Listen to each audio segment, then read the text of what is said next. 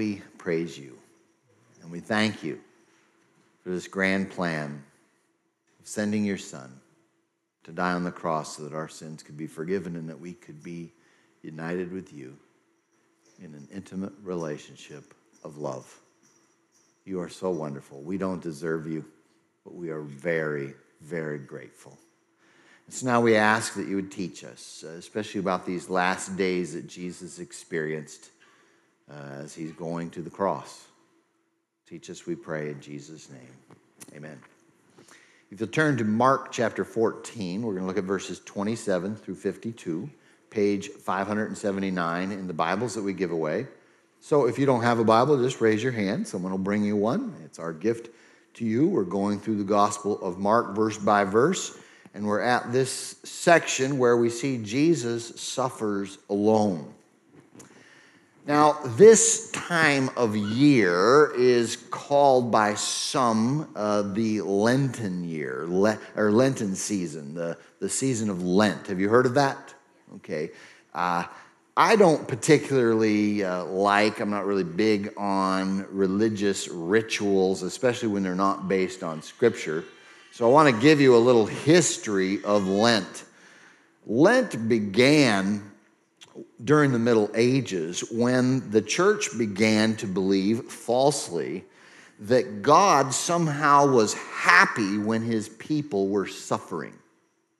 So it got that he actually enjoyed it when we suffered or and especially caused suffering on ourselves. And so they started this Lent season where you would take a month or so up until Easter and you would cause or inflict suffering upon yourself. Specifically, you would fast from meat the whole time. Back originally, it was the whole month, no meat, and uh, now it's just no meat on Fridays, right?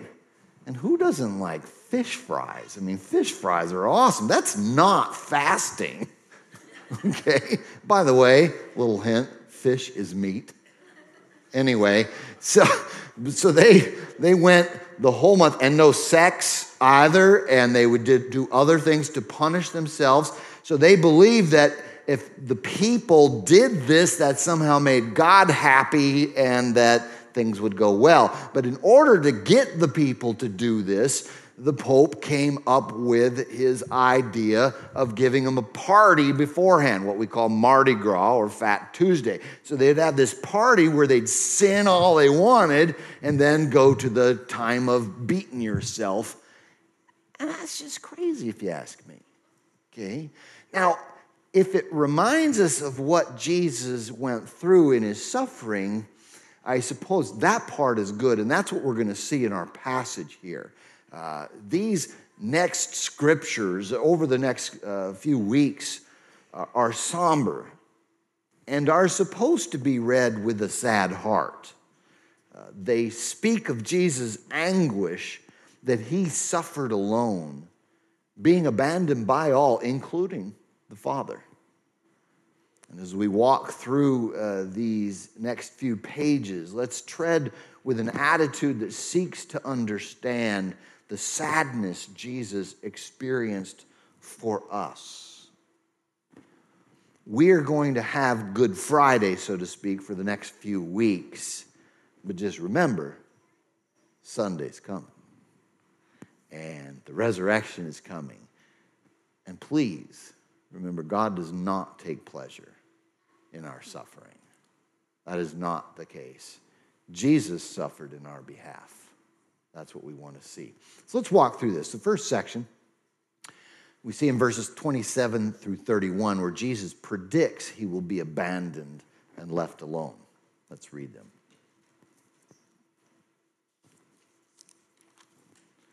Then Jesus said to them, All of you will fall away because it is written, I will strike the shepherd and the sheep will be scattered. But after I have risen, I will go ahead of you to Galilee. Peter told him, Even if everyone falls away, I will not. Truly, I tell you, Jesus said to him, Today, this very night, before the rooster crows twice, you will deny me three times. But he kept insisting, If I have to die with you, I will never deny you. And they all said the same things. So here Jesus predicts he will be abandoned and left alone. He tells the truth, but he offers hope. So he's speaking of how when you strike the shepherd, the sheep scatter, but then he says, But after I have risen, I will go ahead of you. So he brings the resurrection in. So we see this the truth, the sadness, but the hope that is offered because Jesus is the great shepherd. We see in John chapter 10, he is called the good shepherd. And we see in Hebrews, and I want you to turn to Hebrews chapter 13, where he is called the great shepherd of the sheep.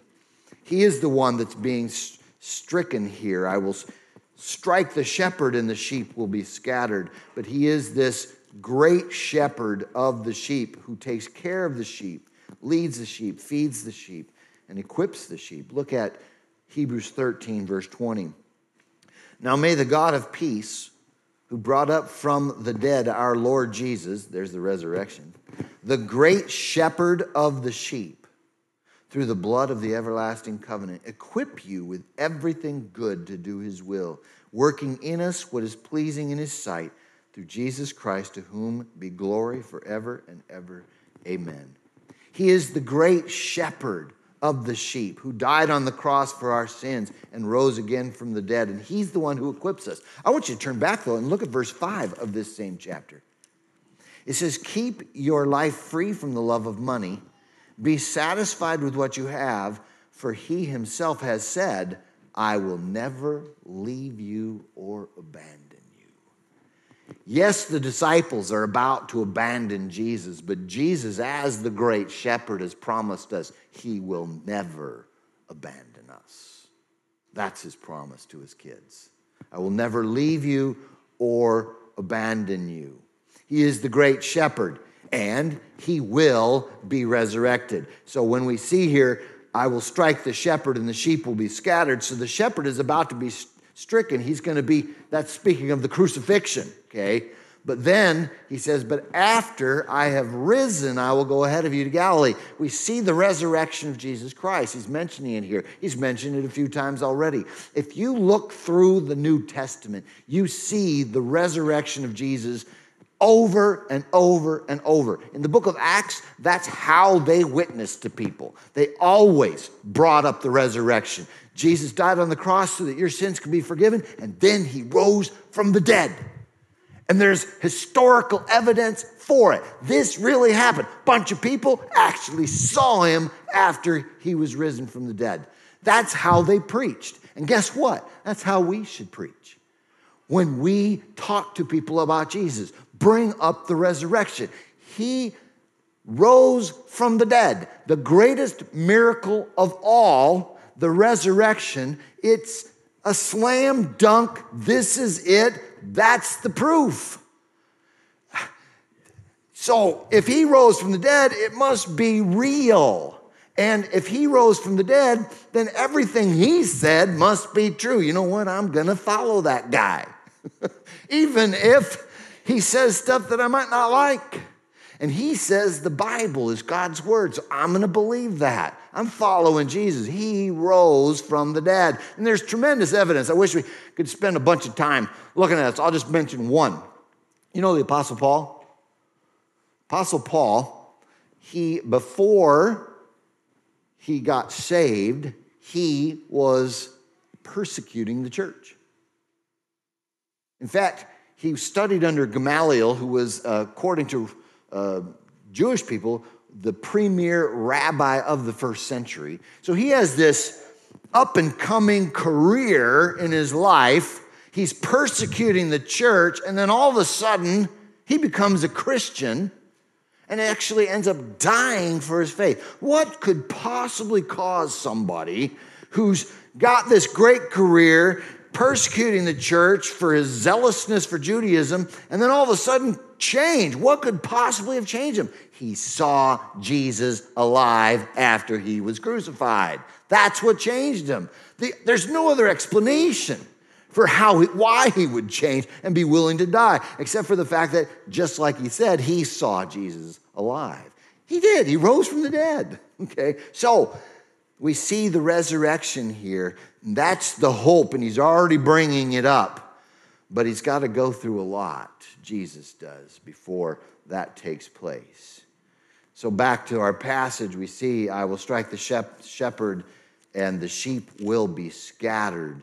And Peter says, uh uh-uh. uh no, if everyone else denies you, I'm not going to deny you. We see that Peter falsely boasts of his faithfulness because we know that shortly thereafter he does deny Jesus three times, just as Jesus predicted.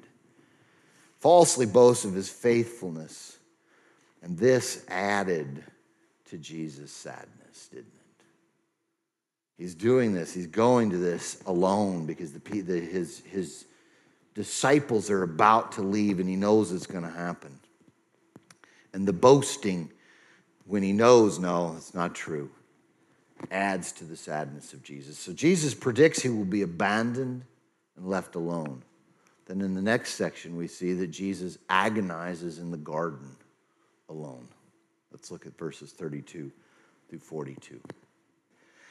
Then they came to a place named Gethsemane, and he told his disciples, Sit here while I pray. He took Peter, James, and John with him, and he began to be deeply distressed and troubled. He said to them, I am deeply grieved to the point of death. Remain here and stay awake. He went a little farther, fell to the ground, and prayed that if it were possible, the hour might pass from him. And he said, Abba, Father, all things are possible for you. Take this cup away from me. Nevertheless, not what I will, but you will. But what you will. Then he came and found them sleeping. He said to Peter, Simon, are you sleeping? Couldn't you stay awake one hour? Stay awake and pray so that you won't enter into temptation. The spirit is willing, but the flesh is weak. Once again, he went away and prayed, saying the same thing. And again, he came and found them sleeping because they could not keep their eyes open. They did not know what to say to him. Then he came a third time and said to them, Are you still sleeping and resting? Enough. The time has come. See, the Son of Man is betrayed into the hands of sinners. Get up. Let's go. See, my betrayer is near. Jesus agonizes in the garden alone. This is the Garden of Gethsemane, uh, which is mostly olive trees. Uh, when we go to Israel, we always go to the Garden of Gethsemane. It's a beautiful place. Now they actually have a few flowers around as well in the garden. Those weren't there originally, it was just olive trees. But here Jesus goes, he brings his three closest disciples with him, and then he goes a little ways away and begins to pray, and that's when they fall asleep. But yet, and he has this moment of grief. Now, in this passage, especially, I want you to focus on Jesus. We're seeking to understand the best we can what he went through.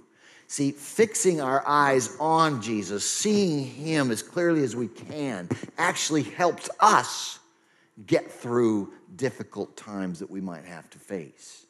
And so I want you to fix your eyes on Jesus. In fact, look at Hebrews chapter 12, verses 1 and 2a. I promise we'll get to 2b a little bit later. But uh, first, we want to see this in wonderful reminder. Hebrews chapter 12, verse 1, it says, Therefore, since we also have such a large cloud of witnesses surrounding us, that's the witnesses to faith that he just spoke of in chapter 11, let us lay aside every hindrance and the sin that so easily ensnares us. Let us run with endurance the race that lies before us. And you're probably asking, how? How can I run that race, that endurance? It's tough. Verse 2 keeping our eyes on Jesus, the source and perfecter of our faith. The NIV says, fix your eyes on Jesus, the author and perfecter of your faith. That's how we gain the strength to be able to endure, to be able to run the race without getting entangled and ensnared by the things that are seeking to trap us. Fix your eyes on Jesus. So, as we look at this passage, the, the prayer in the Garden of Gethsemane, I want you to notice his grief over the cup. He's already said in verse 34, I am deeply grieved to the point of death. Remain here and stay awake. And the other gospels that ref- reflect on this, they say he sweat great drops like blood. So we see the grief and then his prayer to God that if possible, take this cup away from me. What was the cup that he's referring to? Now, it did clearly refer to his death on the cross, to the incredible anguishing pain that he went through, the physical pain. But much more than that, it referred to the spiritual pain he experienced when the Father turned his back on him, when the Father abandoned him, because he had taken on the sins of the whole world upon himself, and the Father poured out his wrath upon Jesus in our place. Jesus suffered on the cross to pay the penalty we were supposed to pay for our sins. And he's beginning to experience that anguish even now. But the worst of it all was to experience the abandonment of the Father when, the, when he cries out on the cross, My God, my God, why have you forsaken me? And so he's beginning, that's the, the depth of the burden that he has. Notice his grief. Scholars actually argue if God could have forgiven us in a different way. And uh, Augustine and Aquinas, they both said, yeah, he could have done anything. He could have just waved his hand and we would have been forgiven.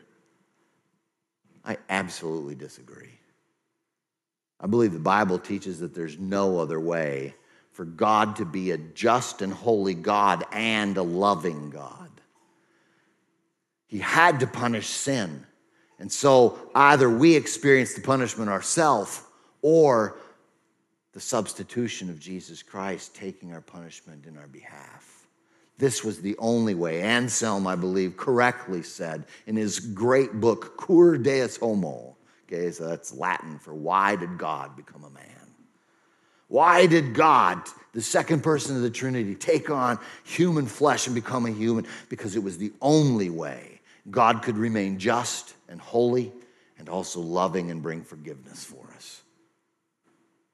So he was willing to go through this. And notice, Jesus surrenders his will to the Father. He says, Nevertheless, not what I will, but what you will. Daniel Akin, in his commentary on this, speaks of this. He says, Gethsemane is the prelude to Calvary.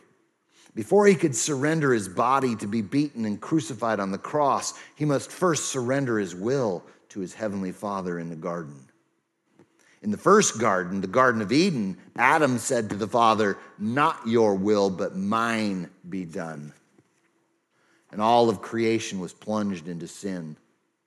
In this second garden, the Garden of Gethsemane, Jesus, the second Adam, says, Not my will, but yours be done and the redemption and salvation of all creation begins. Eden brought death, Gethsemane brings new life. He surrenders to his will. We see this great prayer not my will, but yours be done. He's teaching us how to pray. I've heard people actually say that you shouldn't pray like this, that you shouldn't pray if it be your will, O God. Yet here we see Jesus praying this. If the words of Jesus say one thing and your theology says another, I say change your theology. Because he says very specific, this is how we pray. Thy will be done. Look at First John chapter 5. We see a teaching from, from John on this very same subject. First John chapter 5 verses 14 and 15. He says, This is the confidence we have before him. If we ask anything according to his will, he hears us. And if we know that he hears whatever we ask, we know that we have what we have asked of him. Notice this passage sounds a lot like the other passages where it says, If you ask, he will give. If you seek, he will find. And we see many times in the Bible where it says to us, Knock, ask, and the Lord will give it to you. But all of those should be understood in line with this passage here as well, where it says, if it's according to his will. Because God is God, He does know best. And in this broken world, we don't get all our prayers answered. Not the way we might want them to be answered, at least. And so, of course, we want His will. He is the good God. He is the all powerful one. Of course, we want His will. Now, you don't have to add that line to every prayer. You know, I pray this if it be your will, okay? You know, it's the matter of the heart that we're praying. Of course, I want your will, oh God. And I would say that sometimes that prayer could be a prayer of unbelief. If our prayer is something like this Lord, please heal so and so, if it be your will, and I don't think it is. You know, okay, that's that's moving in the area of unbelief. But to pray, oh Lord, you can do this. And if it be your will, I ask that you do it. Please come, God. And in many instances, he does. And we see his miracles, we see great things take place. And at other times, we suffer. And we don't see the answers. You see, American religion tries to hold on to Jesus, but keep its own will at the center. No trials or tribulation for the saints, no illness or poverty for, for king's kids. We get to have everything now, forgetting that the king suffered and promised us suffering. So, how do we get through? How do we get through the suffering if our prayers don't seem to be answered? Well, let's go back to that Hebrews chapter 12 passage. Verse chapter 2, verse or Hebrews 12, verse 2b.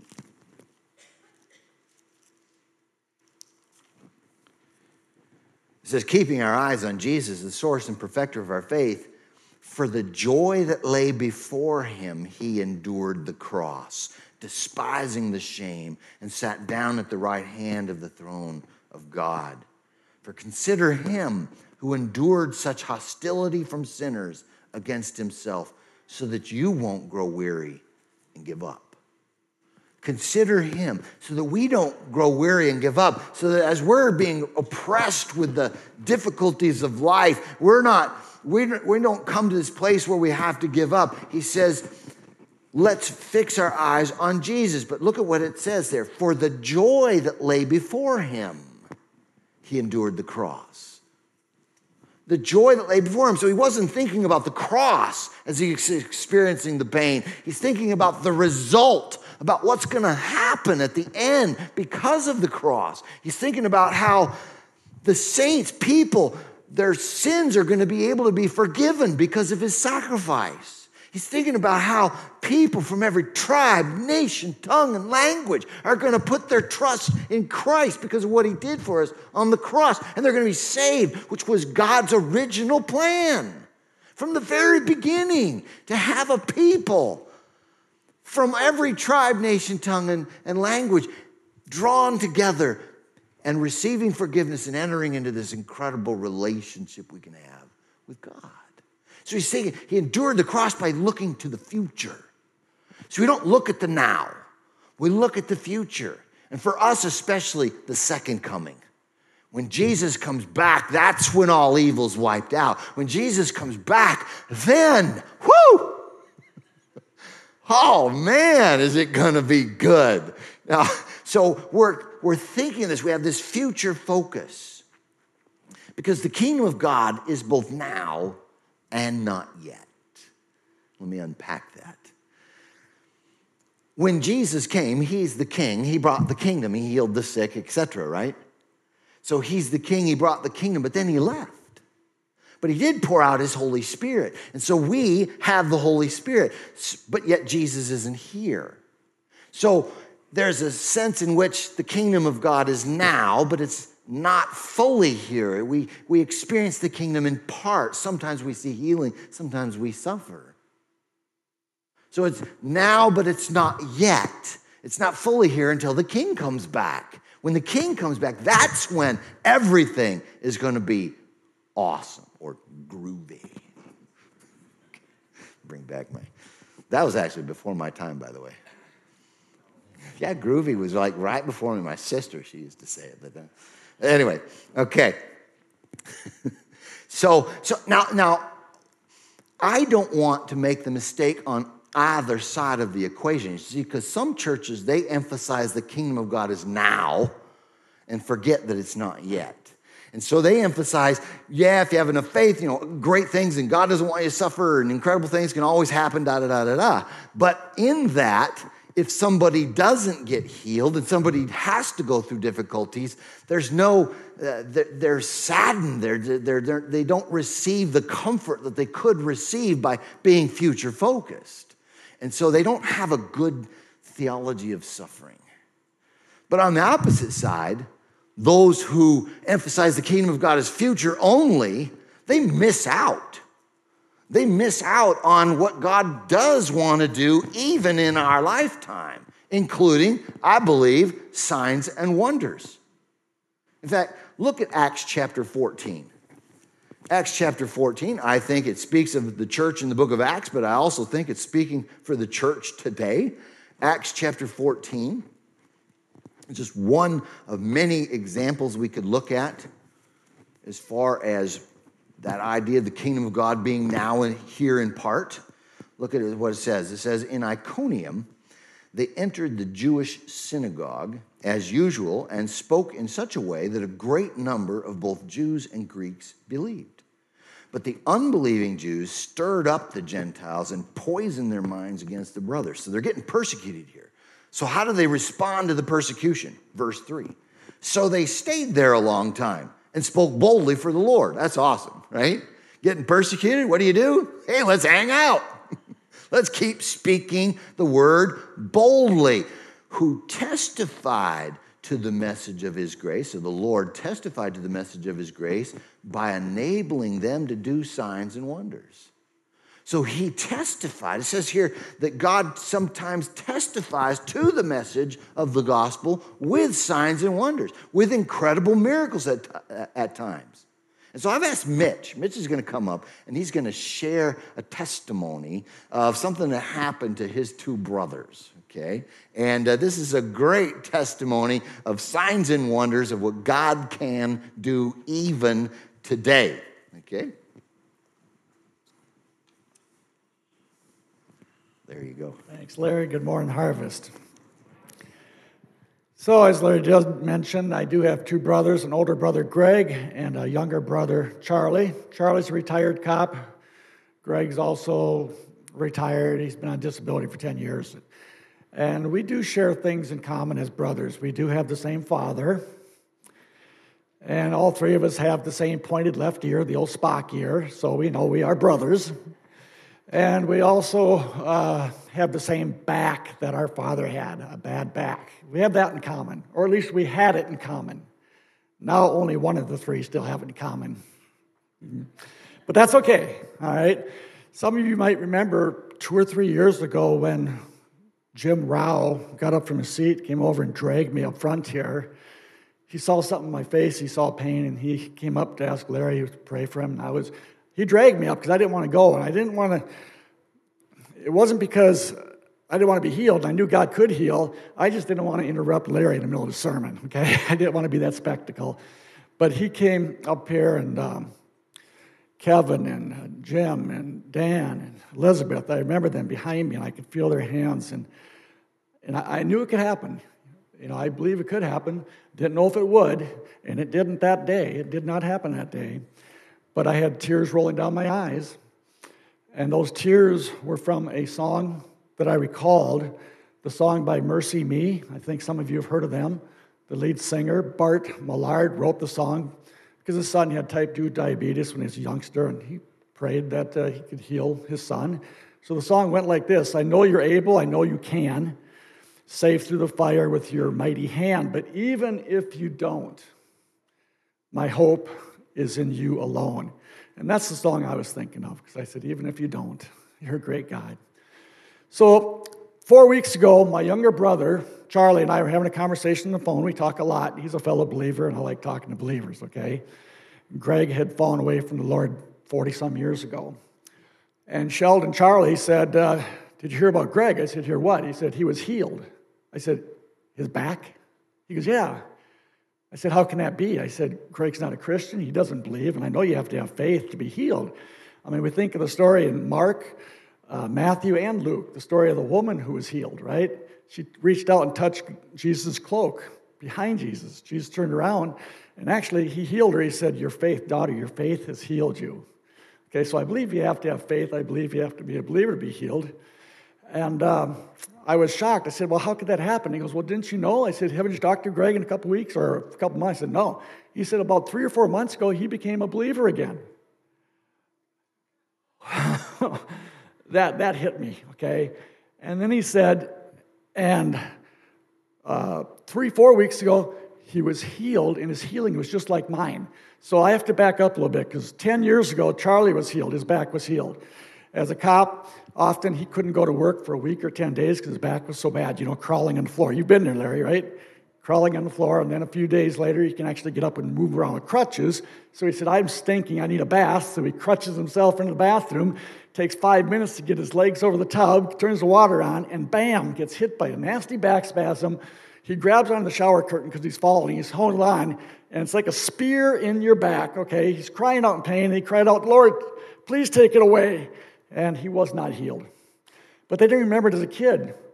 He was taught to pray in Jesus' name when you talk to the Father. And he said it again. He said, Lord, Father, in Jesus' name, please take it away. And he's screaming. And at that very moment, bzz, there was a vibration in the middle of his back and he could hear it. It's like a your cell phone when it goes on vibrate, you can actually hear it, feel it, and it stayed there for two seconds in the his back, healing one part of his back. And then it went down, stopped, and stayed in another spot for a couple more seconds and traveled all the way down his back. Six, seven seconds long. That's all it took. The pain was gone. He let go of the shower curtain. He knew he was healed. He got right out of that tub, a lot easier than when he got into it, and started to dance and praise God. Can you imagine standing there naked, dancing? Maybe you don't want to imagine that, but nonetheless, he was so fired up, okay? And then he said, okay, so when I talked to Greg, Greg called me. He said, Charlie, it happened to me. He said, what happened? The same thing that happened to you. It didn't happen when he prayed. Greg, again, like I said, he just came back to Jesus about four months ago, and he's been praying, and he got the boldness to actually pray for his own healing. He wasn't healed like Charlie was when he prayed. But several days later, he was standing in the kitchen, leaning on the kitchen counter because of agonizing back pain, and all of a sudden, bzz, it came to him that vibration, the buzzing. He said, I could hear it just like Charlie did. He said it only lasted three seconds. I looked up and I said, God, did you just heal me? And he knew he was healed. God gave him the sign, that feeling and the sound so that Greg would know for sure it was God who did the healing, right? And he did a couple twists, no pain. He went outside to shovel snow for the first time in 22 years. so I really uh, have been on fire telling all the people I know the story, and so often all I hear is crickets when I tell the story, and that tells you what? They don't believe it. So I was really fired up to tell you guys this morning because I know the people at Harvest believe it and give me a shout out for our great God. All right. Yeah. Isn't that cool? Oops, I didn't turn it off. God can and does these kinds of things, but He doesn't heal everybody. Now, we're still praying and asking God to heal Mitch, okay? But that's what we see here the now and not yet of the kingdom as we're walking through these pages with Jesus, what he's going through, the suffering, the Father did say no to that prayer take this cup away from me, because it was the only way that our sins could be forgiven. And so we see this, this now and not yet. So notice Jesus surrenders his will to the Father. And notice his mild rebuke of the disciples' weakness.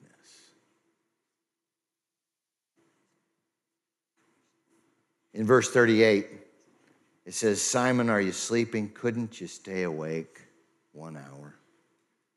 Couldn't you stay awake one hour? Ah. Tragically, they fall asleep a couple different times, and, and you can feel this. It, our actions bring sadness to Jesus, don't they? When we fail Him, when we fall down, it brings sadness to, the, to, to Jesus. But Jesus gives him a word of encouragement that we can all learn because all of us fall, don't we? Here's the word of encouragement prayer strengthens the spirit. Verse 38 stay awake and pray so that you won't enter into temptation. The spirit is willing, but the flesh is weak. To pray. Look at 2 Corinthians chapter 4, verses 7 through 10.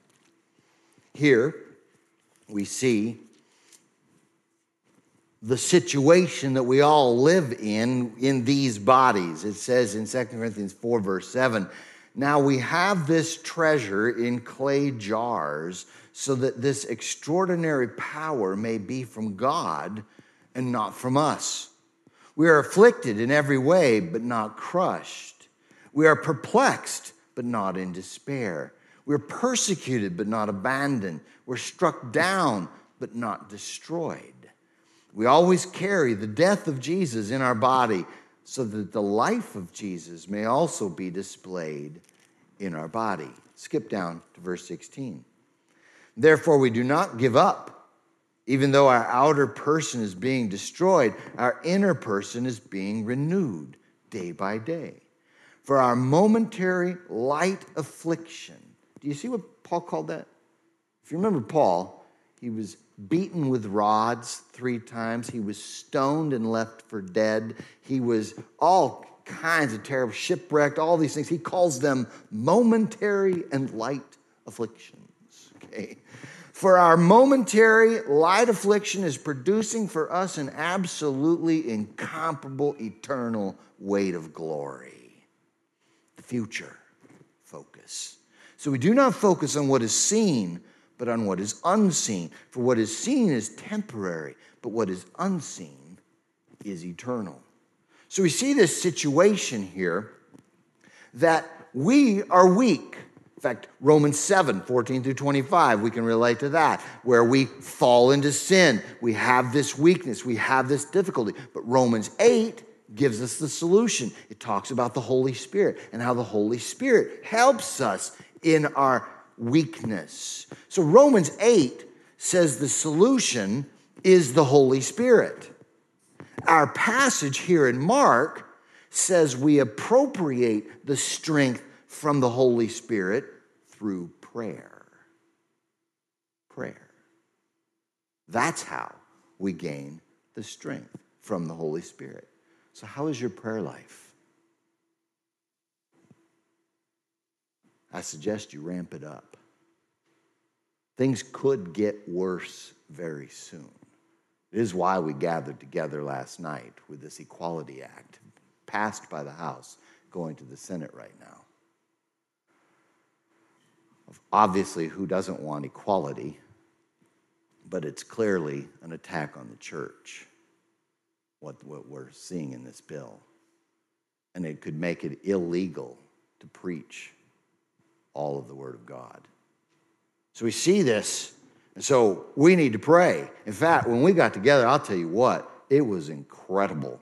Last night, we had a bunch of people here, and we sought the Lord. It was just a symphony of prayer that was amazing. And I believe God could do this. He could stop the bill. He could even change course where if you, uh, you know, with a revival, we could get our country back towards the godly things, even. That could happen, but it might not. No matter what, we're going to be faithful, but boy, we have to become a people of prayer. That's what we're seeing here. Stay awake and pray so that you won't enter into temptation. The spirit is willing, but the flesh is weak. And then it finishes, verses 43 through 52. Jesus is arrested and forsaken. He says, While he was still speaking, Judas, one of the twelve, suddenly arrived. With him was a mob with swords and clubs from the chief priests, the scribes, and the elders. His betrayer had given them a signal. The one I kiss, he said, he's the one. Arrest him and take him away under guard. So when he came, immediately he went up to Jesus and said, Rabbi, and kissed him. They took hold of him and arrested him. One of those who stood by drew his sword, struck the high priest's servant, and cut off his ear. Jesus said to them, Have you come out with swords and clubs as if I were a criminal to capture me? Every day I was among you teaching in the temple. You didn't arrest me, but the scriptures must be fulfilled. Then they all deserted him and ran away. Now, a certain young man wearing nothing but a linen cloth was following him. They caught hold of him, but he left the linen cloth behind and ran away naked. Jesus is arrested and forsaken, and he's betrayed by a kiss. How painful to Christ's soul was that kiss. Remember, Jesus loved Judas. And then Peter, first he acts foolishly, cuts off the ear of uh, one of the guards, and, and, and then abandons Jesus, takes off, denies him. Later we'll see he denies him three times, just like Jesus said he would. Uh, we see the beginning of the illegality of the arrest and trial. We'll talk about that more later as we get into the trial and all the illegal actions of this trial. But the disciples abandoned him. They all left him. Even this unnamed young man who leaves naked, I guess the first streaker. Actually, most scholars believe that this is Mark, the author of the Gospel of Mark. This is his signature, so to speak. Let me read from Akin again. He says, Mark 14, verses 50 through 52, records the sad defection of the disciples, all of them. Those who had a short time earlier boasted that they would die for him now are nowhere to be found. An anonymous young man was nearly captured but was able to escape. However, his linen cloth was captured and so he ran away naked. Church tradition says the young man was Mark, the author of our second gospel. So, again, as it was in the Garden of Eden, our nakedness is exposed as we desert the God who loves us and has graced us so abundantly with his kindness and good gifts. And Jesus, he is arrested and he is forsaken. He's all alone to face the wrath of men and the wrath of God. He will receive all that we deserve, that we might receive all that he deserves. The great exchange has begun. Mark abandons them here. Later on, we see in the book of Acts on the first missionary journey with Paul, Mark was tagging along and he abandons them there too. And yet, God forgave him again and again and again because Mark wrote the Gospel of Mark. He used him to that extent, even though he had fallen so many times. Isn't that good news for us sinners? as we enter into this season before Easter, contemplate all that Jesus went through for us. Learn the lessons of prayer and future focus. That's how we can gain the strength prayer and future focus. Be open to signs and wonders and suffering. I believe it's all coming.